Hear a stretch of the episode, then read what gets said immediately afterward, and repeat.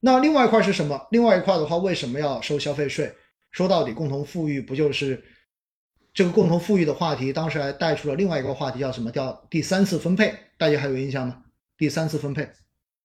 所以的话呢，就是鼓励这些先富起来的人，未来的话肯定要通过三次分配的话呢，就是去更多的捐钱出去，对不对？说到底就是要让是让整个社会的这一种阶层的分化变得更加的收敛一点，而不要继续的扩大。所以在这样的情况之下，针对这种高端消费品的这种消费税的设置，其实也就是应运而生。而且重要的是，这个靴子现在还没有落地，还没有落地。那在它还没有落地之前，其实对整个消费板块，尤其是高端消费，就天然存在着这种未知性的制约。这就是一个为什么消费感觉上面总起不来的一个很重要的原因，就在于这里。当然，有可能市场过度解读了，但是只要靴子没落地，你都很难去预期它有什么太大的这种表现。那回过头来，我们又说到，那为什么要做集采呢？医疗医疗做集采很简单嘛，就是要让。老百姓的基本医疗保障都维持在一个基本的水平之上，因为这是维持社会稳定、维持整个社会和谐发展非常重要的一点。但是，如果你要去保证最大的这一个覆盖率，那么就意味着主要靠的是什么？你要靠的是社保。那你要靠社保，对于社保来讲的话，如何能够降低社保支出的成本，就决定了它必须要做集采。所以做集采，最后大家看到的结果就是这种断崖式的降价，对不对？那么这个东西出来之后，现在在市场上面就被解读为你要参加集采，就是你不参加死得很惨，但是你参加了有可能也很惨，大家会有这样的解读。那对于这种解读的话呢，那么就也就意味着对整个医疗，包括医疗服务、医药这些行业就形成了非常大的这种情绪上的压制。但是呢，我自己也觉得这也有点解读过度，为啥呢？因为实际上集采中标之后是以量来换价的，实际上你只要量上去了，未来到底对上市公司的盈利会有多大的负面影响？我自己觉得倒未必。所以呢，这个需要市场需要未来的这种相关企业的这种上呃它的财报，然后披露相关的数据之后，才能逐渐的去打消市场的这一种想法。所以呢。在这样子的情况之下，我们就说，你会发现现在都存在着各种各样的担心，在压制着相关行业相关的这种消费，包括相关的这种呃预期吧，就是情绪受到了非常明显的这种压制。所以在这样的情况之下，我们就会发现哈，你会对三驾马车中间的出口不敢抱有过大的期望，对投资哎你会比较的谨慎。然后对消费，你也看到了，因为整个消费行业不太好，整个经济的压力比较大，所以大家没有，大家对于消费这一块本来就比较谨慎，所以看上去的话呢，短期之内似乎也不行。那么如果称经济的三驾马车都不行的话，那就意味着我们经济承受的压力会越来越大。那越来越大，正常情况下面，政策层面就要宽松，这是一个非常明确的一个逻辑，对不对？你要刺激经济。你至少要保证经济不能失速，所以在这样的情况之下呢，刚好美联储的这个靴子落地了，落地之后，它就不会，它在短期之内至少的话就给到我们了一个相对宽松的、相对大一点的政策空间，因此我们就看到了央行的三季度的货币执行政策的报告中间，然后它就开始有了一些让市场解读为未来可能会宽松货币政策的这种迹象。因此，我们看到，其实这几天的市场表现其实都不错的，真的都不错的。而且，只要你真的宽货币，不管你是怎么个宽法，因为现在的说法就是，我肯定不会像美联储那样子无底线的去放货币，对不对？因为后患太大了。但是，只要货币宽松，不管对于债市来说，还是对于股市来说，一定都是正面的消息。这一点基本上是毋庸置疑的。但是这个钱宽出来是干嘛？我们看到呢，其实在过去的这一个月时间，央行是新设立了这种碳支持、碳减排的支持工具的。那碳减排支持工具是什么？碳减排支持工具就是针对符合相关要求碳减排要求的这一些名录上的企业，那么可以支持他们以更低的利率来获得专项的这种贷款支持。那么之前也被解读为宽货币，但是我更愿意把它理解为宽信用。因为它是非常明确的针对着目标企业的。也就说到底，其实现在对于央行来说，政策的设定，我宽货币也不是为了把钱让你去资本市场，而是希望更好的把这些钱降低成本之后给到实体企业。所以，其实对于高层来说，他最想的是宽信用，宽信用就是把钱给到企业。而不是说把钱宽出来之后，最后全部都堆在了金融企业手里面，堆在了金融行业，到最后变成了炒高了各种资产的价格。而所以大家要理解一点哈，在宽信用的背景之下，其实对于债市来说，不能算是一个完全的好消息。因为债券市场，如果你信用宽出去了，实际上债市中间的钱是在减少的。那么这种情况之下呢，在历史上面，你只有宽货币。同时也没有宽明确的宽信用的时候，这个时候基本上绝对是牛市。但是如果你一旦出现了宽货币，但是可能同步也在宽信用，而且宽信用的速度会超过宽货币的话，那么这个时候也许股市会是好消息，但是债市有可能并不会是一个非常好的表现。因此呢，这就是要比较细微之处，我们要慢慢的往后看，因为现在或者说从过去的这几个月来看，宽信用的这个。趋势还是比较明显的，或者这种意图还是比较明显的。那未来会不会有变化？我自己觉得应该也不会有什么大的变化。所以呢，跟大家讲这么多哈，无外乎是想告诉大家，目前整个政策因为有了一定的空间在这里，所以的话呢，更大的可能性会倾向于货币的稍微的这种宽松一点，往更加宽松的方向去发展。那么在这样的情况之下呢，短期市场应该说会得到一定的支撑。情绪上面应该会有一定的缓和，所以的话呢，呃，说跨年行情到底会不会出现？如果真的有这种政策的背景在，我觉得跨年行情还真的有可能出现，这是跟大家讲的这一点哈。那但是呢，我要特别强调的就是，就是包括我刚才讲那个新能源的概念一样，一定要跟投资者去沟通清楚一件事情，那就是不要把他的一个投资周期或者说实现投资目标的周期设得过短。因为站在目前的这个阶段上来讲，我觉得中国的资本市场，尤其是权益市场，是前途无量的。这个我真的非常的坚信。原因非常的简单，因为到今年十二月三十一号，资管新规就完全落地了。落地之后，意味着市场上面不会再有保本保收益的理财产品，这是一个非常明确的结果了，对不对？所以就意味着居民的资产其实未来会有一个大搬家的过程。那你搬哪里去呢？针对这一些低风险的资金，其实它要搬搬来搬去，到最后很有可能就搬到了固收类的产品中间，比如说固收加之类的产品。因为过往中国老百姓中间的财富占比中间最大的一部分是固定投资，而固定投资中间绝大多数都是指的房子，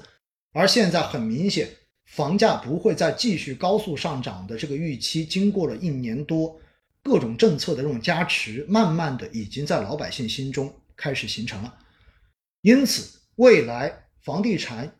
里面的资金不但不能承接，很有可能这些钱都会要出来找到另外一个途径，找到另外一个方法去进行摆放。那去哪里？你们还能找到其他的地方吗？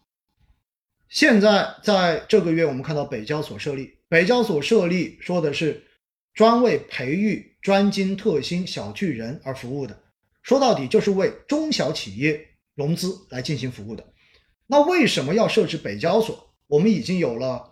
上海的主板，有了深圳的主板，有了创业板，有了科创板，再加个北交所。因为说到底的话，北交所所服务的企业就是那些还没有办法够到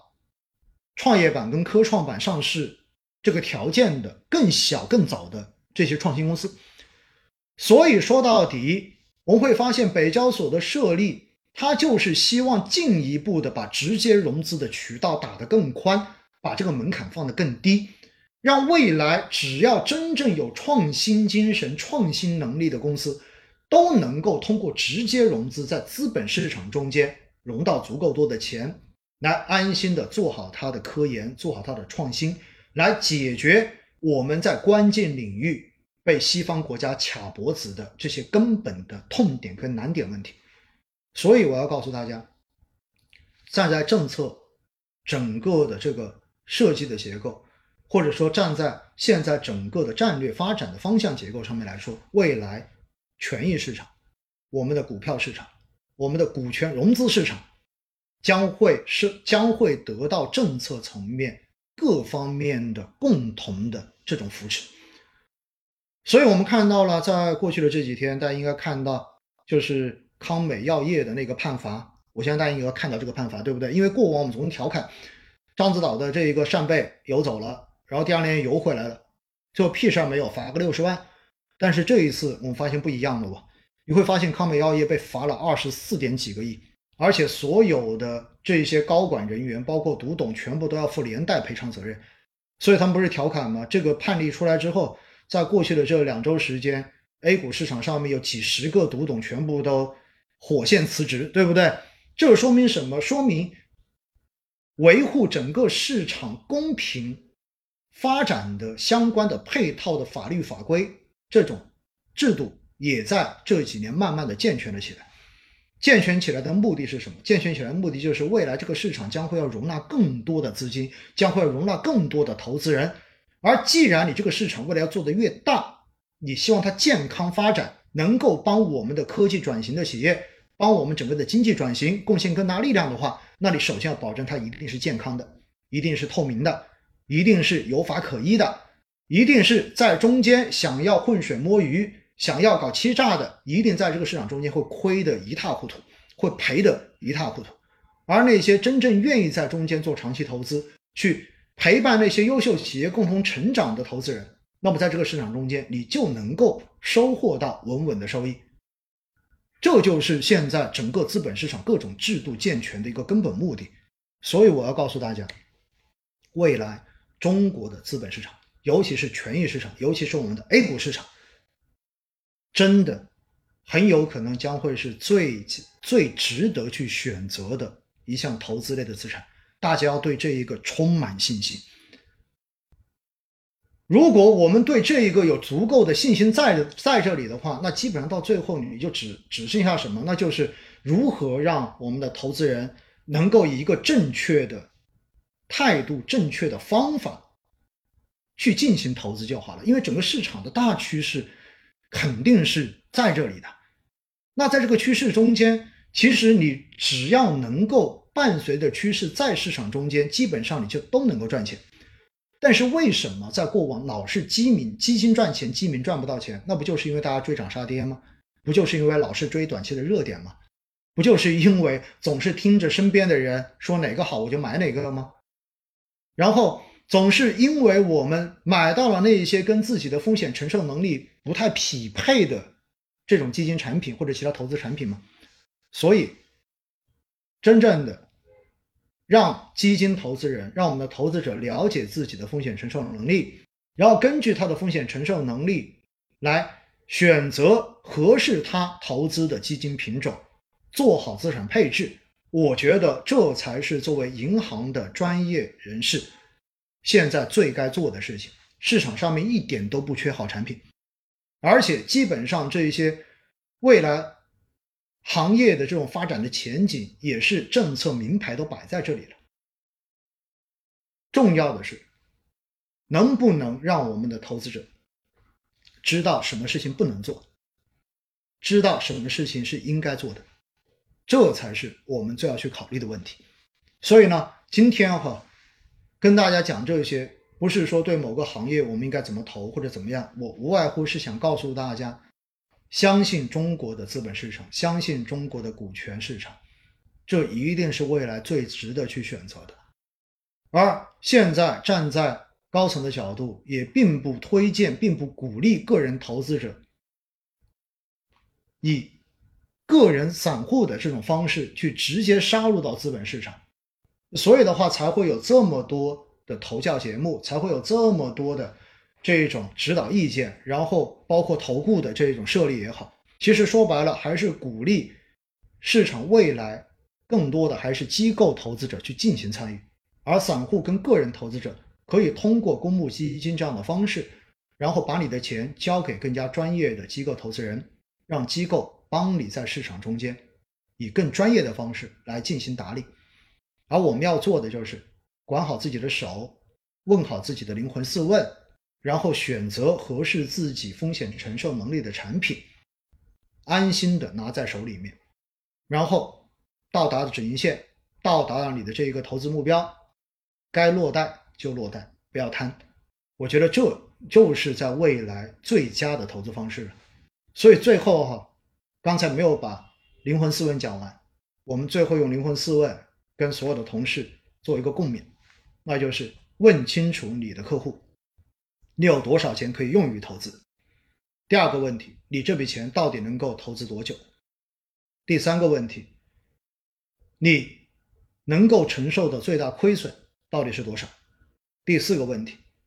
你这笔投资打算赚多少钱就走？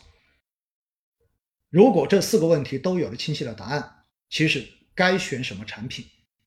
该做什么样的资产配置，已经一目了然了。所有的问题都可以解决，而最怕的就是什么都不管，只看到了一个短期收益跑在前面的产品，然后就说我要来买买买。这种最后形成的结果很有可能就是亏损以及无穷无尽的维护压力。好吧。那我想，这就是今天我跟各位同事然后做的一个对于市场相关的这种看法的分析。实际上呢，就没有一个很明确的对于某个行业我怎么看怎么看。但是呢，我觉得我应该把我对于现在市场的这种感觉，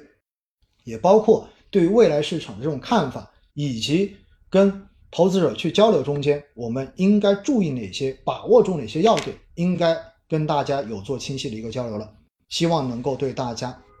接下来的工作有所帮助，好吧？好，谢谢。好了，那各位喜马拉雅的朋友们，嗯，今天临时开的这个天窗确实有点临时哈，一直到开播前五分钟我才决定在喜马拉雅上面做一个同步，因为呢，我觉得这个内容实际上是可以讲的，针对我们所有的个人投资人、投资者的。呃，刚才的这五十分钟听下来呢，因为实际上我面前也没有 PPT。我也就是直接对着手机在这里干讲而已。那中间也许有一些在记忆中间会出现错漏的问题，因为毕竟你没有数据在眼前，对不对？但是我觉得更重要的是，我是跟大家讲了整个脉络，也就是站在目前这个时点，我对于市场的一些看法跟想法，我想跟大家就讲了这么多。我也希望，我相信哈，呃，如果是老粉的话呢，应该对于我今天讲的这些内容，大部分你都是比较熟悉的。只不过呢，你会发现。它可能根据现在的这种市场的变化，一些突一些新的情况，可能会有一些新的调整而已，仅此而已。但万变不离其宗，对吧？还是强调的，你还是要有一个长期的预期，然后从资金的匹配度跟风险的匹配度的角度上面，再去选择你的投资品种跟投资方式，就是讲的这些，好不好？好了，那我想就到这里吧。嘿，谢谢谢谢啊。